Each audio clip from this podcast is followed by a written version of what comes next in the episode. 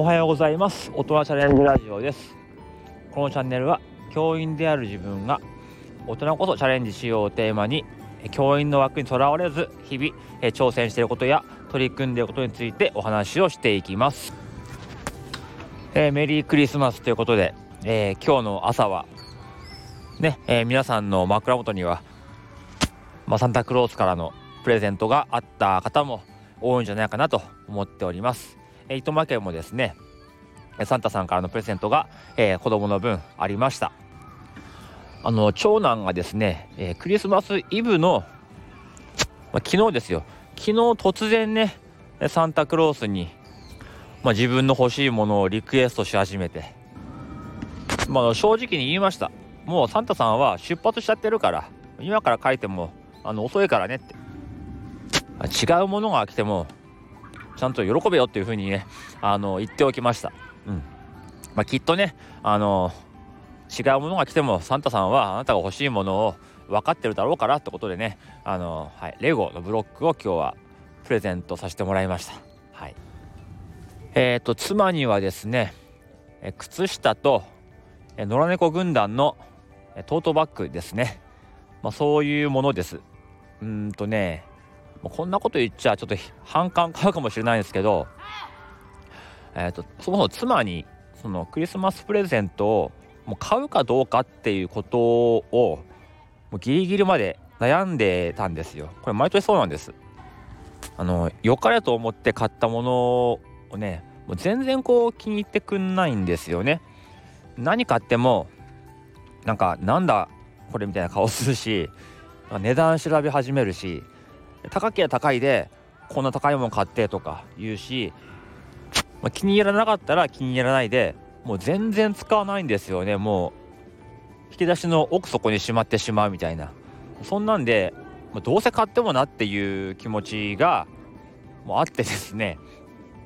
買いたくなかったんですよね正直な話、うん、でもねやっぱり毎日お世話になってるし誕生日とかそういう時はねあのもちろんあのプレゼントしますけどクリスマスねうんあげるべきなのかどうなのかみたいなところを考えたんですけどやっぱりねあの1年も終わりますし1年間ねありがとうってことで何かしなきゃなって思ってギリギリになって買いに行きました。まあ靴下だったらいいだろうってことであの今ね本屋さんに行くといろんな絵本の柄のついたね靴下とかハンカチとかいっぱい売ってますよね。その中であの、まあ、コント秋ってやつとですねあとそら豆くんシリーズのね絵本の柄の、えー、靴下をまあねサンタクロースからってことで子供のプレゼント横にね置いて置いたんですよね。まあ靴下ぐらいは履いてほしい。ねそう思っております。はい。ということで今日はですね、まあ、先週金曜日にあの職場の忘年会に行ったんですけどもえー、そのことについてお話ししたいと思います。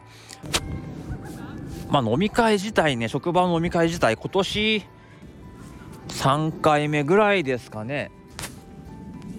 まあ、基本的にはいつも断っているのでねただもう学年で少人数ってことだったし、まあ、中学校3年生なんであの、まあ、お疲れさんってことで参加させてもらいました。うん、でですね、まあ、普段いかに自分がねあの雑談してないかってことを気づきましてもう2年ぐらい同じメンバーで学年やってるんですけど全然その学年の先生のことを知らなかったなっていうふうに思いました。もう定時で帰るためにはもう常に集中して雑談なんかしないしすぐにね帰るってことしてましたからもう全然その仕事以外の姿は分からなかった、うん、で、まあ、話をいろいろしていくとあの先生とあの先生最近何かあったらしいよとか。あ確かになんか最近雰囲気悪いよねとか、まあ、結構なんだろうみんな知ってるような話も全然自分は分かんなくて、まあ、確かにねそんなことを知ってもしょうがないっちゃしょうがないんだけどいかにこう自分がその雑談の中に入ってなかったかっていうのを 感じたのと。あとやっぱり学校の先生っていろんなことしてるとかいろんな経験がある人が多いなっていうふうに思ったのが例えば体育の男の後輩ねいるんですけどまあ、その人はちっちゃい頃から実はピアノもやっててもう耳で音楽聴くだけでピアノが弾けちゃうと。なんで例えば卒業前のねあのお楽しみ会みたいなお別れ会とかで僕弾きましょうかとかって言うんですね。でその人がピアノを弾けることは、まあ、そこそこ有名な話らしいんですけど、うん、僕は「あそうなの?」ってことですごいね？って話をしたりとか。あと、え女の先生もねお母さんなんですけども実はバドミントンの、まあ、県の一番の選手だと県のチャンピオンで、え実業団でもやってたとか、うん、今は部活何もやってないんだけども実はそういうことをしてたとか。全然自分が分かんなかった。一面を持ってる先生が多くてですねもちろん僕がこうハーフマラソンをやったんだって話をしたらもうすごくびっくりしてて。まあもちろんね NFT やってますとかあの去年ね講師で来てくれた大河内先生と実はその後も交流があってで仲間も増えてるんだなんていう話はもちろんしてないですけどその話もしたらまあそこそこ自分もねギャップのある教員だっていう風にね思われたかもしれないですよね。だから今回の忘年会はまあ愚痴とかもなかったし、まあ、それぞれそういうお互いのね、うん、知らない一面を話し合ったりとかあの人のこういうところいいよねとかそういう前向きな話がね中心だったのですごくいい回だったんですよだから飲み会イコールね職場飲み会イコール、えー、悪いものとかえ、無駄なこととかそんなことはないなっていうふうに思ってまあたまには参加するのもいいかなとかあともうちょっと職場で雑談もねしていかなきゃなっていうふうに思いました。うん、もうね